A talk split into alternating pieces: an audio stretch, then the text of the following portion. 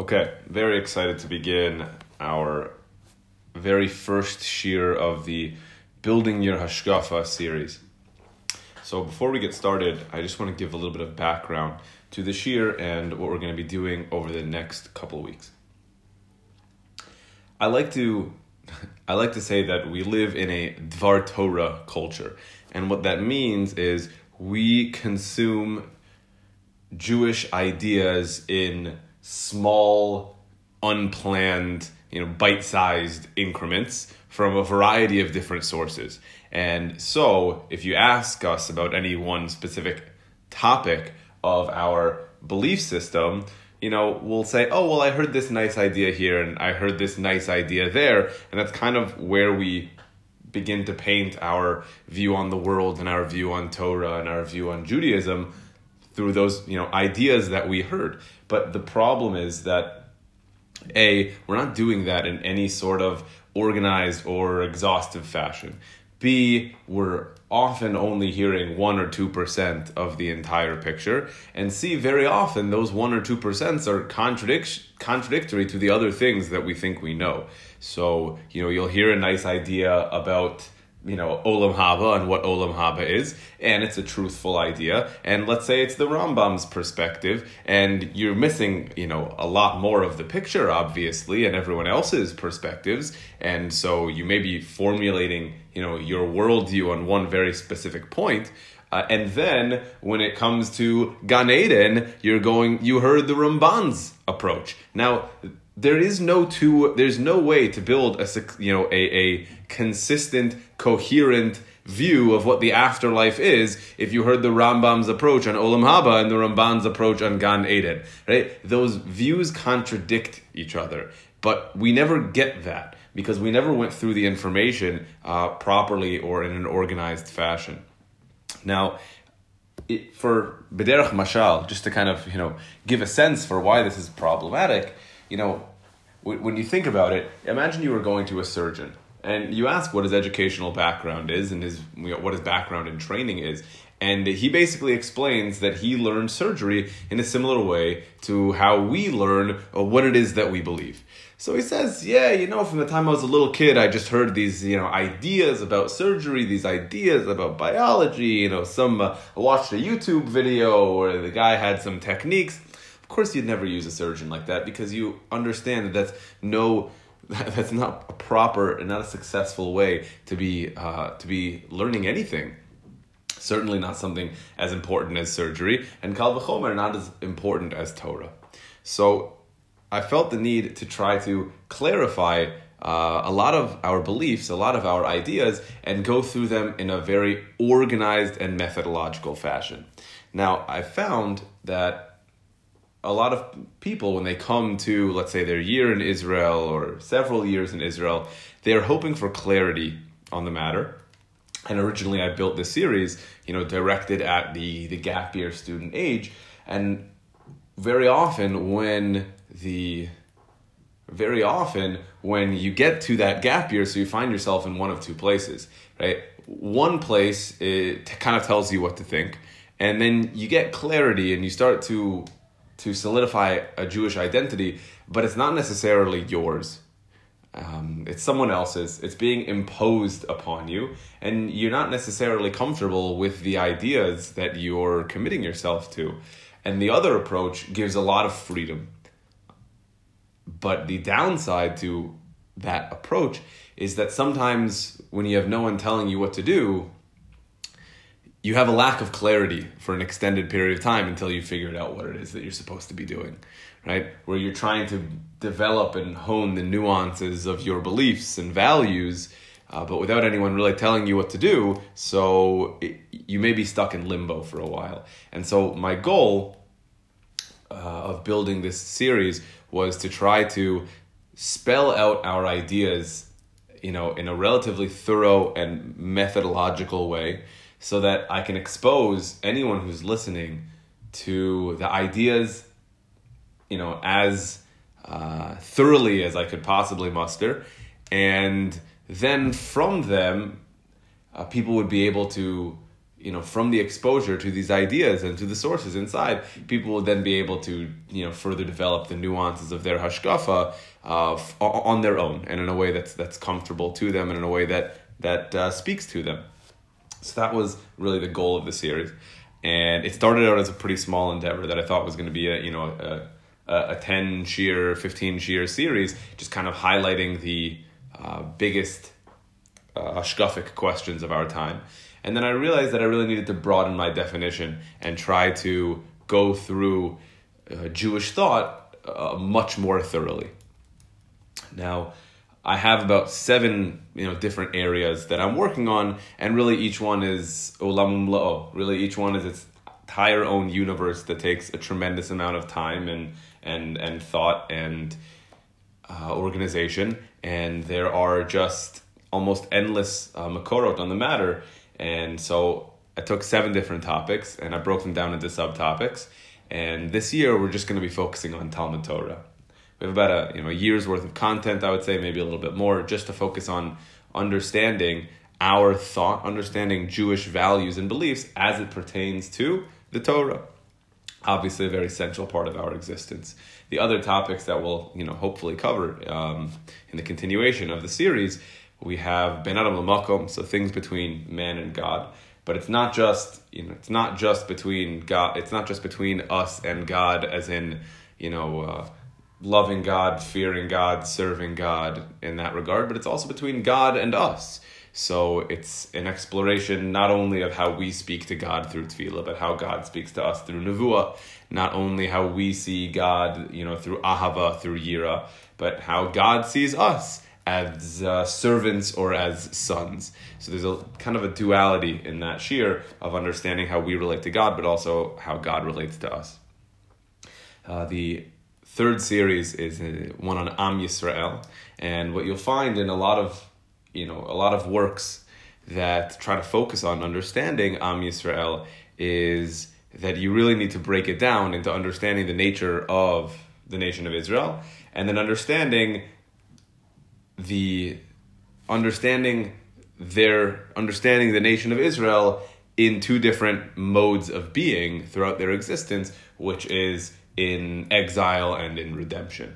So essentially, it's a shiur that deals with the nation of Israel, the land of Israel, uh, the time of, the, of, of redemption, and the time of exile. We also have uh, one that focuses on community life in Judaism, you know, big communal elements in Judaism, uh, and that will also touch upon uh, Ben Adam Lechavero, but not limited uh, to Ben Adam Lechavero, the value of a community and a tzibur, and not to be porish min tzibur. Uh, we'll also touch upon uh, rabbinic Judaism, let's say, and how the rabbis, well, what is you know the current as well as the historic role of rabbis in you know in Judaism, and we'll have Torat Adam, which is essentially understanding a human being understanding what human beings and what Jews are on kind of a, a, more basic level. So we're kind of this balance between physical and spiritual, you know, animals made b'tselem Elokim almost, right? So what that means for us in our interaction with the world and our religious endeavors, how do we grow, what makes us unique, uh, developing our midot, what are good midot, how do you develop them, our emotions, the religious significance of our emotions, relationships, partnerships, um, and even uh, schar ve'onesh, I think will be in that category as well in terms of reward and punishment.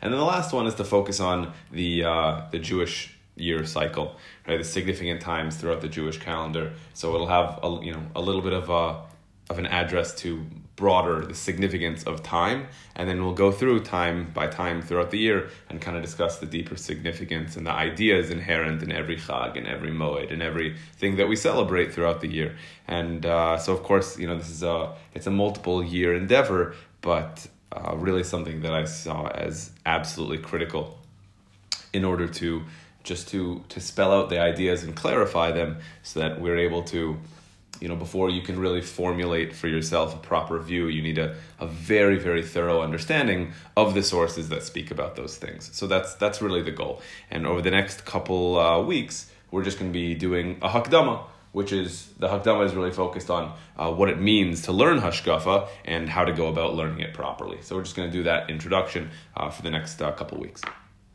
Now, the first idea that we really need to tackle in uh, learning Hashkafa is understanding that the Torah puts a tremendous emphasis not only on not only on actions and acting in an appropriate manner, but also on ideas and thinking in an appropriate manner. And the the book, the Sefer that speaks about this idea, perhaps more so than any other, is a Sefer called the Chovot HaLevavot. And the whole premise of this Sefer is essentially to deal with, in a more thorough fashion than has been uh, in the past, the the thought based sides of Torah, the the the, the avoda, the chovot, the obligations, the mitzvot that are accomplished not with the hands but with the mind. He says with the heart, but essentially it boils down to the same uh, basic concept. And he lists the he lists the areas of focus that the Torah has, or rather the, the specific points of focus that the Torah has uh, on this area. He says, "Ach avoda hatzvuna hi chovot levavot." Right. So there is a there is a you know kind of a deeper, almost a hidden avoda service that we have, and that's the service of the heart or of the mind.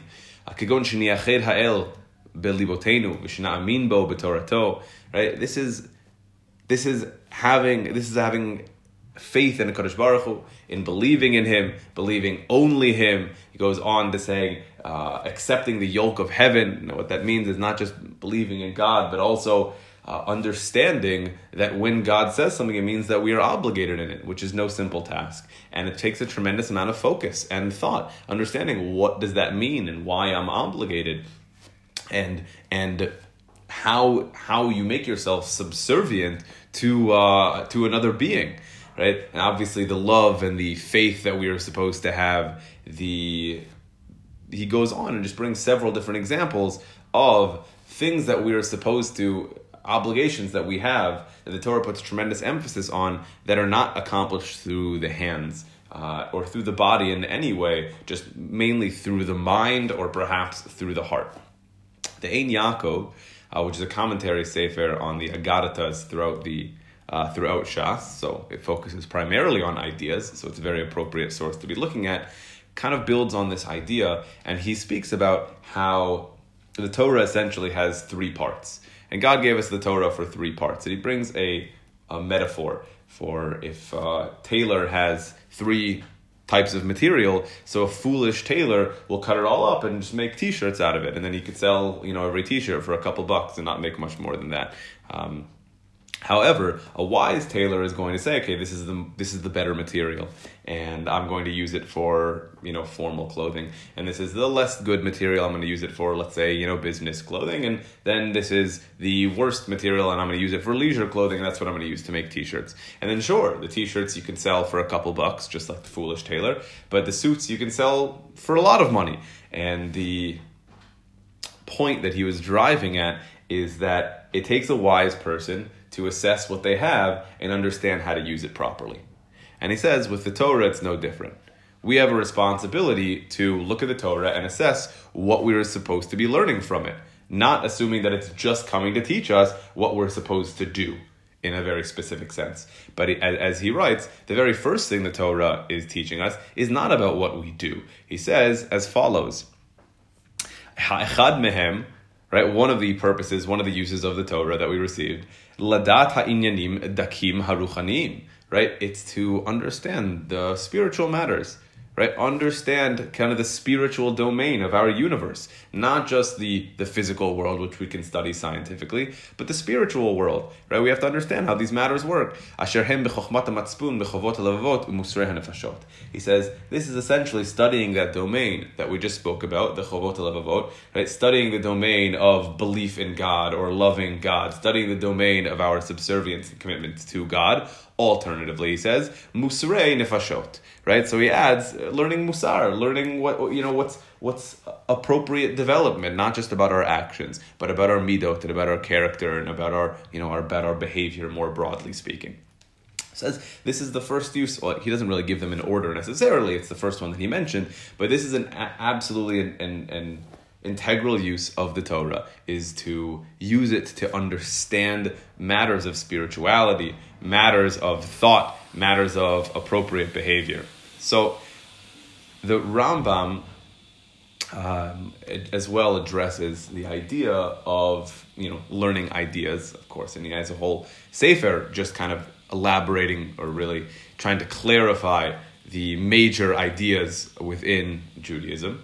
The sefer is the Moreh Nevuchim, and he brings a very famous metaphor that really elucidates that how how necessary it is, really illuminates rather how necessary it is to study ideas to study the ideas of the Torah and not just the actions of the Torah.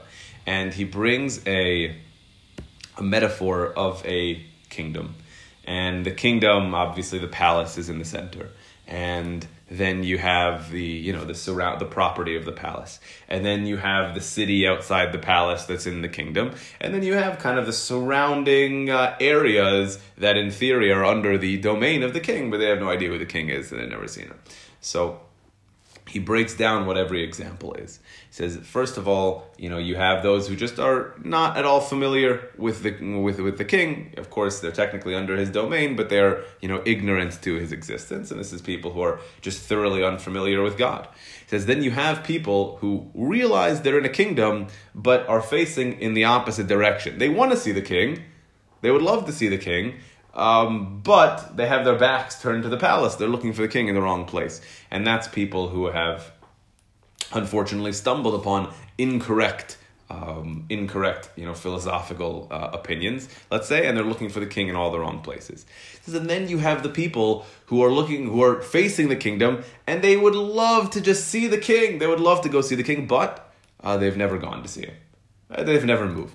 He says this are these are unlearned people essentially who do mitzvot, they keep Torah and mitzvot, uh, but they're unlearned. So you know they want to see the king, and clearly they believe in the king, and clearly they express some sort of desire for a relationship, but they're not moving because they're not learning Torah.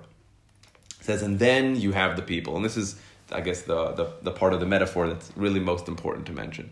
It says, and then you have the people who are going to the palace of the king they're walking towards the palace of the king, but there is this impenetrable wall up in front of the palace, and they simply can't figure out how to get in. So they're walking around it forward and backward, and they're looking for the entrance, and they're trying you know, over it, under, whatever it may be. My words, not the Rambam's. And they just can't get through it. And they want to be there so badly, but they are stuck outside, says the Rambam, and they're never going to see the king. They'll forever, forever be stuck outside. The Rambam explains that these are people who keep Torah and mitzvot, who learn Torah consistently,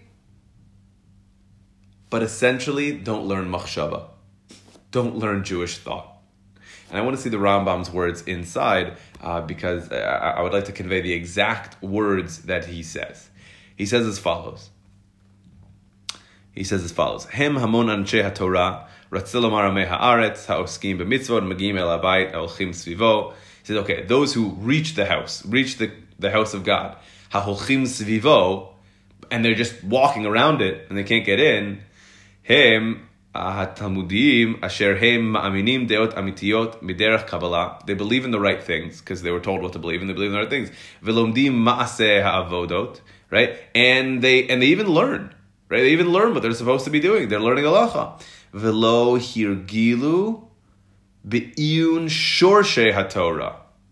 However, they haven't habituated themselves to analyze the shorshe haTorah, the underlying ideas upon which our practice is predicated, the roots, the roots of what we do.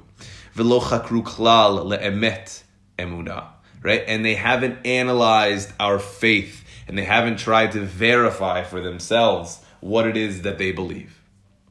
Says the Rambam, they're outside the house and they're just going to be walking around it.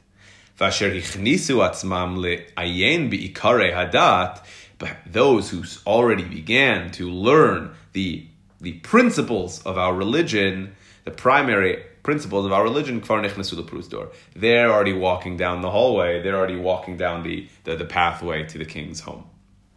Then, once you get there, once you become, you know, more proficient in these matters, so you're in the palace with the king on different levels, in different interactions and different exposures, right? But the Rambam, of course, places a major, tremendous emphasis on not just uh, religious practice and not just being mikabel, not just accepting what someone tells you to think, but rather to very, very thoroughly analyze uh, what it is that we believe and to spend a significant portion of time learning uh, these shorshei hatorah, as he calls them. He says that your ability to interact with the king on you know to the to the fullest degree is really contingent upon your knowledge of these fields. So yes, the Torah puts tremendous emphasis not only on actions but on ideas and sees uh, thinking properly and integrating these ideas properly um, and studying them as tremendously significant in your existence and your service of God and your relationship with God.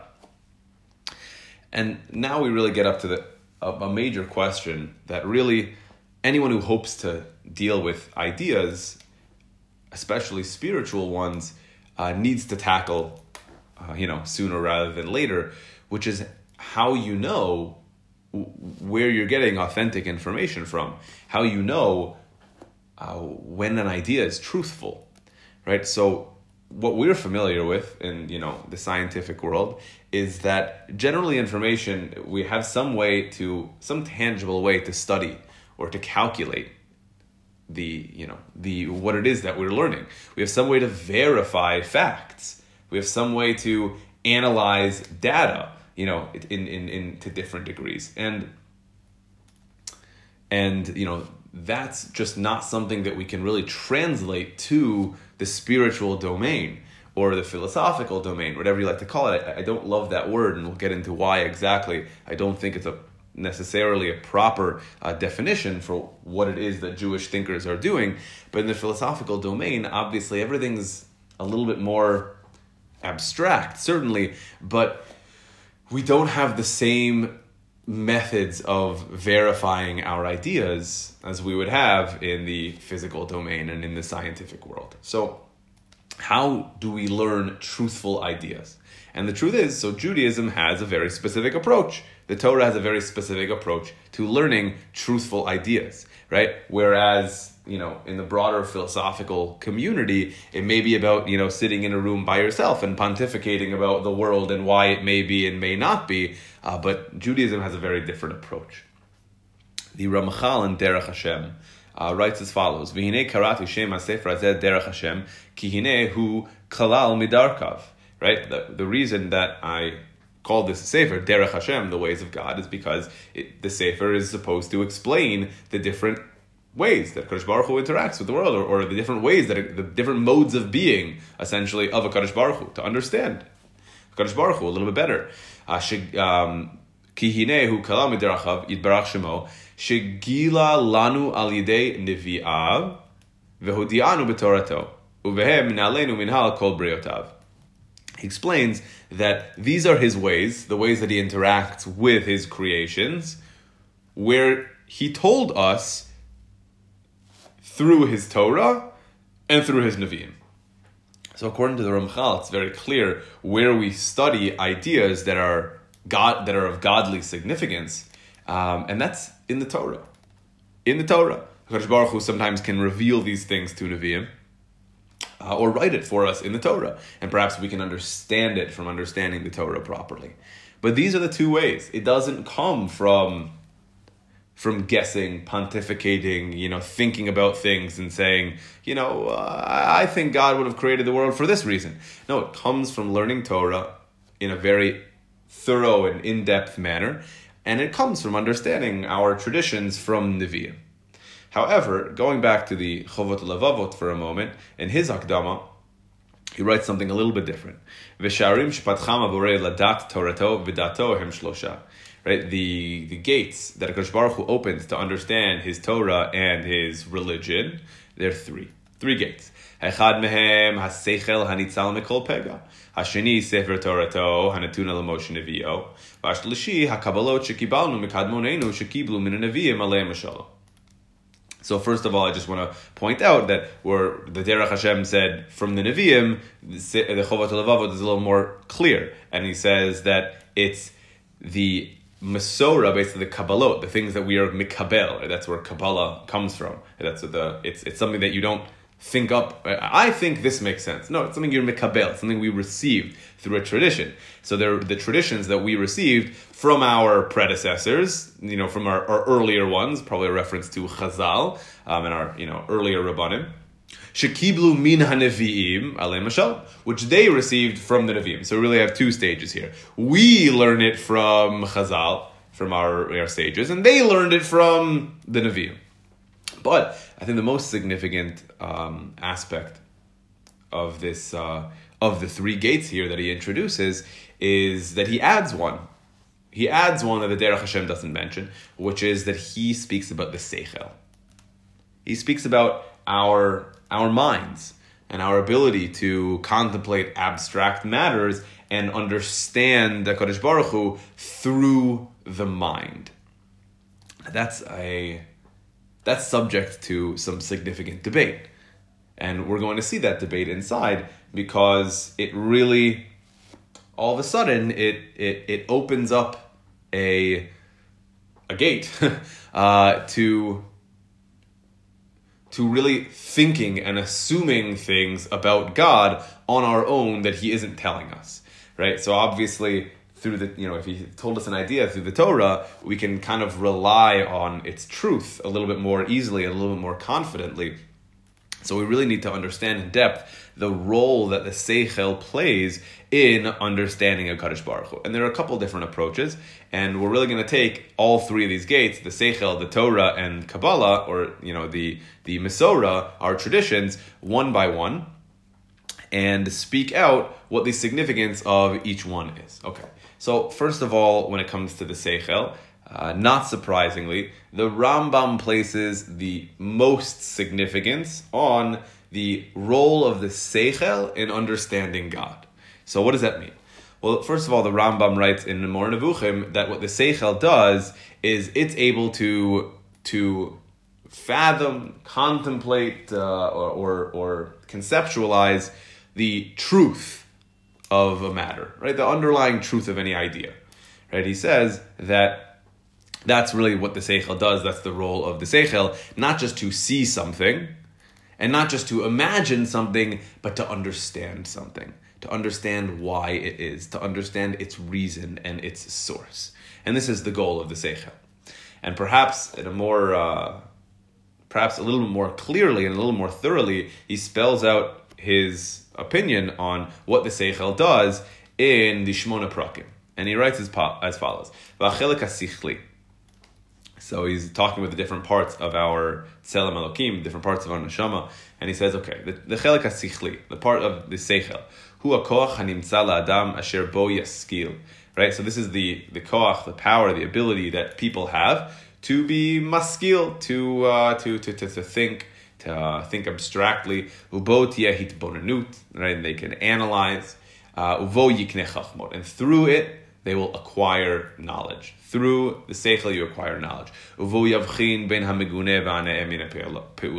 Right? Through it, you're able to differentiate between uh, what is desirable and undesirable, what is good and what is bad. Essentially, he places a tremendous amount of power in the hands of the seichel to, to you know, arrive on its own at conclusions of truth and non-truth uh, good and bad. And this is the Rambam's view of the Seichel. He really sees it as a primary source through which we arrive at truth. The Malbim sees things a little bit differently. And the Malbim, in his, uh, in his commentary on Mishle, Mishle, of course, written by Shlomo Melech, deals with uh, ideas, mishalim, right? Parables, metaphors, and he speaks, he, the Shlomo Melech just starts out by talking about talking about the nature of knowledge. And the Malbim comments on the nature of knowledge and different aspects of knowledge. And he writes as follows. He says darke hachachma, right? So this is uh, not just this is not knowledge in in in an all-encompassing, you know, uh, uh, uh, use of the word. It's not including scientific knowledge. It's talking about spiritual knowledge. Knowledge of Torah matters. Not when I say Torah, I don't just mean the Chamishe Chumshe Torah, right? I, I, I mean anything that could be included in the broader term Torah. Something that, of course, that we'll be seeing a little bit more uh, inside this year when we hit the the topic. But anything that's considered Torah knowledge, spiritual knowledge, godly knowledge it is impossible. A person cannot figure these things out by himself. And nor can it be verified by any sign or symbol. Right? We see this in the Torah, actually, right? We see that in Parshat Re'eh, where God says, if anyone says that I sent them and they're trying to change anything in the Torah, and they even show you a sign, a miracle, Right? You might think, well, I didn't trust the guy originally, but you know, now he's doing a miracle. I guess God really sent him. God said, no, I didn't send him. If he's saying the Torah changed, if he's saying anything changed from what I'm establishing you with you right now, this covenant, if he says anything changed, I don't care if he does miracles or what signs he shows you, he's lying. I didn't send him. And so that's where we see this idea that that signs, miracles, you know, whatever you want to call it, is actually not considered a confirmation of, of, of, of the spiritual domain. It says we cannot understand it for ourselves, we cannot verify it from ourselves. והם מקובלים מהשם לבדו, שהוא חקק חוקי החוכמה, ולמדה לבני אדם בשתי התורות, בתורה שבכתב ובתורה שבעל פה. We can only understand these things, we can only get truth, get chachma, get Torah truth, from, from the Torah שבכתב and Torah שבעל פה. שבם חקק לאדם כל המעשים המוגבלים כפי דרכי החוכמה. עד שלפי זה אי אפשר לדעת חוכמה, כי הידיעה לא תיפול רק על דבר שידע האדם בידיעה ברורה, והוא בדבר שנודע על ידי החושים או על ידי המושכלות ראשונות. This is a, a very important part of the Malbim, where he says that he, try, he explains briefly why it is that we can't why it is that we can't learn these things for ourselves. And essentially, he says what it means to confirm that something is truthful, what it means to confirm that something is truthful is to experience it with your senses, to uh, you know to to have some tangible interaction with it with your senses, or to experience it firsthand. Right? These are his words. Al yidei uh, hachushim al yidei muskalut rishonut right? So if you have a first-hand exposure, a first-hand experience, alternatively, if you can feel it with your senses, interact with it in a tangible way through your senses, so then you can understand that it's truthful. So, uh, for example, you know something that you see, right? Something that you touch, something that you you know that, that you feel. These are things that you can know of their existence, right? Or something that you can study that has you know that, that you can study in some sort of tangible quantifiable manner that you can uh, you know attest firsthand to what you're witnessing these are things that you can know.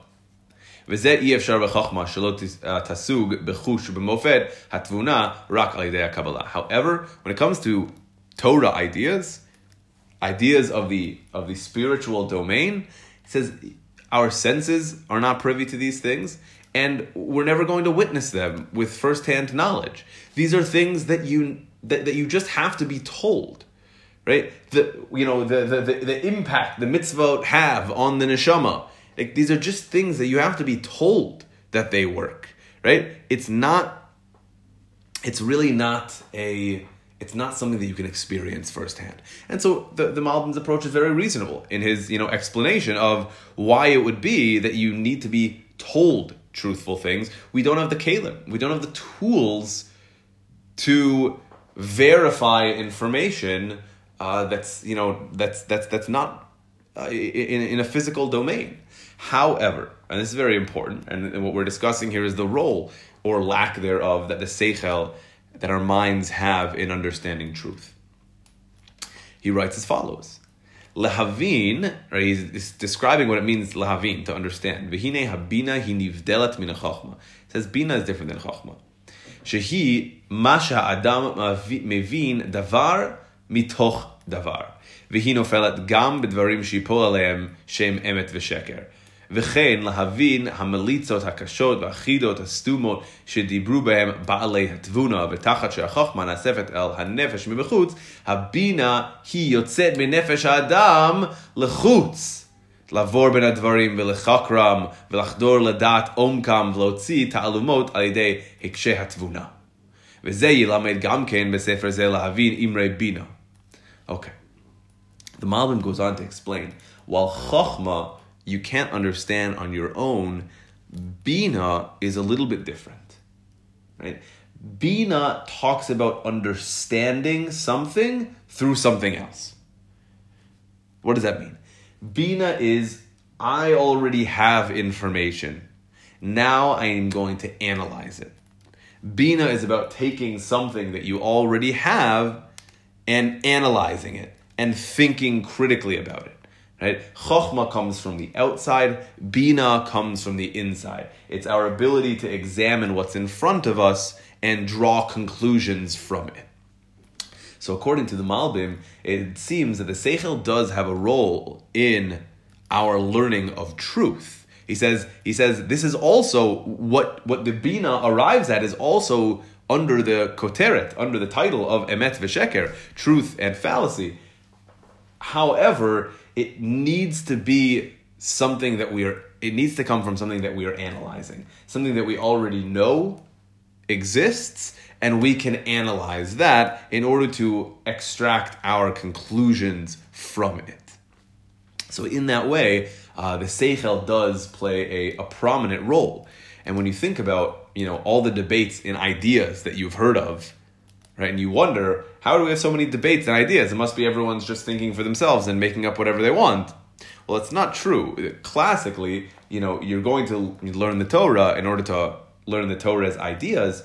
However, the Torah doesn't spell out the answer to every question that's ever been asked. The Torah gives you an idea.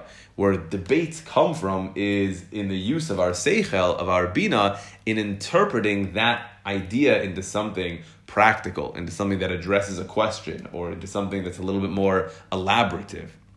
And that's the role, uh, the legitimate role that the Seichel plays in understanding Torah and understanding truth. The Maharal has a slightly different approach to the Malbim, and he expresses this approach uh, in two places. Once in Gvurot Hashem, and once in Derech Chaim. I don't know, that could be more places, but he addresses it in a little bit of a unique way in each place. Right? The first thing he does in Gvurot Hashem is he tells you why it is, and this sounds a little bit like the Malbim, he tells you why it is that the Seichel is just not able to understand God. He says, don't get me wrong. The Seichel is able to understand abstract ideas. Of course, it's not just that, that you know, the Seichel can understand whatever it's in front of it. If you're looking at a table and the Seichel can understand you're looking at a table. No, of course, the Seichel is able to understand uh, uh, ideas that are far more abstract than you can, uh, you know, interact with with your senses. Nonetheless, nonetheless, mikom makom davar shu nivdal min adam legamri ra'ui shelo yeh hasagatobo. Says, however, things that are completely outside the domain of a human being Right? That's where our seichel doesn't really traverse. And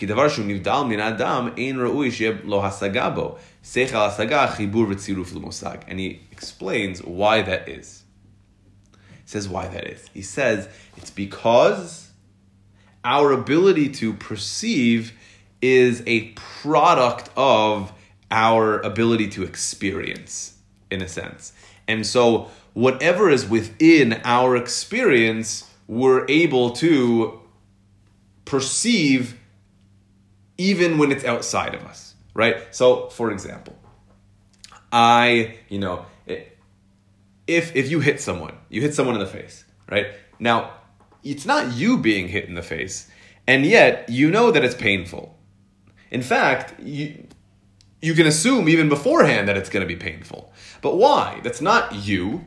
Well, because you have something in common, right? a, a, a similar makeup, a similar nervous system. You know that if you would be punched in the face, it would hurt. Now, the other person is not a wall, right? The other person is something very similar to you. If it would happen to you, this is how you'd experience it. So you can assume that if it happens to them, this is how they would experience it. So it's an ability to use, you know, it's, it's, it's an ability to to use your experience to perceive things outside of you. And so the Maharal says, of course, the Seichel can perceive things, you know, perceive things that are abstract, that are beyond its, you know, its immediate experience. However, it needs to be in a domain which is at least familiar to its experience, such that it makes sense to translate or to to impose your experience on that phenomenon. So when it comes to God, explains the Maharal, you just don't have enough in common to assume the godly experience. Right? You don't have enough in common with God to perceive how God sees anything or would think about something. Right? So let's take an example of the creation of the world. Why would God create the world? So, I mean, you can think back, you know, you can think to yourself about it for your entire life, right? But what are, what's your thought process? Essentially, even if you don't say it, your thought process is this Well, if I were God, I would want to create the world for the following reason. But you're not God. You're not God. And your, your, your knowledge, your understanding, your, your mind is so, so far off from God's. I mean, it's, it's, it's almost funny to say it like that. We're not even talking about two things on the same scale. So, how do you propose to understand why God created the world? You cannot begin to fathom, wrap your mind around what a godly interest is in this world. Well, well, if I were God, I would want the world for the following reason. But you're not. And you have just about nothing in common. And so your ability to perceive abstractly to that degree is is non-existent. However, when it comes to things that are in your domain, you're able to, you know, to abstract and to assume uh, based on your experience. So the Maharal says in Derech Chaim something that's along the same lines, which is he's speaking about mitzvot. And uh, what he says is as follows. He says, you know, there are some things, some moral imperatives, some actions, and even some mitzvot that we didn't need the Torah for. Right? Which again, meaning that may not sound like a major chiddush, right? May not sound like a major insight. You know, for example, uh, you know, we don't think of "don't kill" as something that we necessarily needed the Torah to come and tell us to do. However, we we now have to explain why the Maharal sees it this way, given that he believes that anything God would tell us to do is above and beyond what we can perceive. Whether that's a very consistent perspective of the Maharal uh, as we, you know, as he goes through the mitzvot, as he, as he explains his, you know, perspective on the commandments, and, and the degree to which we can but really cannot understand them. So the Maharal explains that there are things that we're supposed to do in this world that are fundamentally in the domain of humanity. Right? A good example of this is Derech Eretz. Derech Eretz is, is essentially a, a moral imperative in the human domain. Behaving like a good human that's you know that's that's derech eretz, and that has different components in terms of you know your your midot, your treatment of others, your involvement in the world. Meaning we see throughout the Gemara. Uh, derech eretz, you know, meaning different things. Sometimes derech eretz means, you know, have a little bit of derech eretz. Like, why don't you, you know, you're not behaving properly. And sometimes derech eretz is like going to get a job. Right? And the idea is that it's basically an all-encompassing term for behaving like a functional, proper human being. Um, and that's the, the realm of derech eretz. And it says you don't really need the Torah. The human mind can perceive that. Because Kadosh Baruch Hu gave us the Seichel, and the human mind can perceive that. However, in the domain of Torah and mitzvot, or rather, not in the human domain, but rather in the godly domain, our minds can't stretch that far. Because, as he explains earlier, the human domain is something that we have familiar experience with. We're human beings, and we have a we have you know a, a contemplative mind that God gave us, and we're able to assume you know we're able to make the jump of if I would want this, then that person would probably want something uh, you know similar, or if you know, if, if I would want humanity, if I would want my life to be, you know, working in the following way, I, I, can assume that humanity would want that as well, and it might be a good thing to participate. If I would want others to participate in developing the world so that I can directly benefit from the development of that world, then I should also probably participate in the development of the world. Meaning, perhaps, so that's the domain that makes sense to human beings because it's a domain. It's it's it's a, it's abstract thought to a certain degree, but it's based upon the human experience. Torah and mitzvot is outside the domain of the human experience, and this is something that you know needs to be discussed at length in terms of mitzvot. But mitzvot are godly commandments, meaning this anyone who would try to water down uh, the Torah and the commandments to like ethical, human, moral imperatives has no idea what the Torah is And when you think about it, it, it, we're not dealing with the pinnacle of human behavior, in a sense, right? We're we're dealing with we're we're dealing with godly behavior, right? As a, as as a metaphor, you know, if I were to hire you, I said, hey, you know what? I have a great job for you. Show up to my office uh, first thing Sunday morning but you don't know who I am and you don't know what the job is because I didn't tell you. You don't even know what my company does. So you're not going to show up day one and just start working. Right? You're going to need to ask, what's your company? Who are you? What do you want me to do? What, what, what are the details of my job? What's the goal here? Right? So Lahavdil, God chose the Jewish people for a specific job the mitzvot are, are, are, are essentially the tasks of the job. I mean, there's a lot more to say on the topic, which is not our topic for right now, but they're the tasks for the job. So, who understands what you need to be doing? Well, God understands what you need to be doing because He knows what the goal is and He knows how it's achieved. You can't work that out for yourself. It's not a question of morality. It's not a question of ethics. It's not a question of good or bad necessarily. One of the best proofs that it's not is that only the Jews have to do it. If fundamentally we believe that all the commandments were the best things to do for a human being, well, then we should tell everyone to do them. We should try to be getting more people to do it, which we don't, right? And at the very least, other people should be allowed to do them. There are commandments in the Torah that those who aren't Jewish are not even allowed to keep. So we're not talking about something that's in the domain of human behavior in you know its optimal uh, uh, uh, uh, manifestation. It's just not what we're talking about. We're talking about behaviors with godly significance, and they're simply outside our domain. They're outside our personal experience to the degree the degree to which we cannot perceive about them, and we must be told. Right. So we saw three different approaches in terms of the role that the Seichel plays. The Rambam seems to say that, that our Seichel is our tool for understanding good and bad, truth and, and, and, and fallacy. Whereas the Malbim believes that no, the Torah truth, truthful Torah, spiritual ideas, they must be told to us. However, based on what we know and based on what we see and based on what we experience with firsthand knowledge, we can intuit uh, other things. We can draw conclusions. And the Maharal says essentially there, there are two domains, even within things of religious significance. Because Derech Eretz is not just something of, you know, human, is not just something of secular significance and Torah's Jewish significance. No, of course.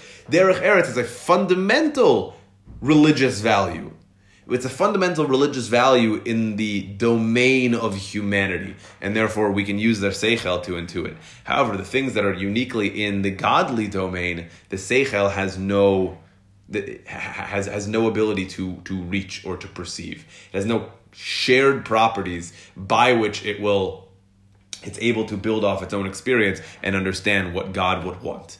Right? So that is understanding the role the Seichel plays in understanding truth in understanding truthful Torah ideas.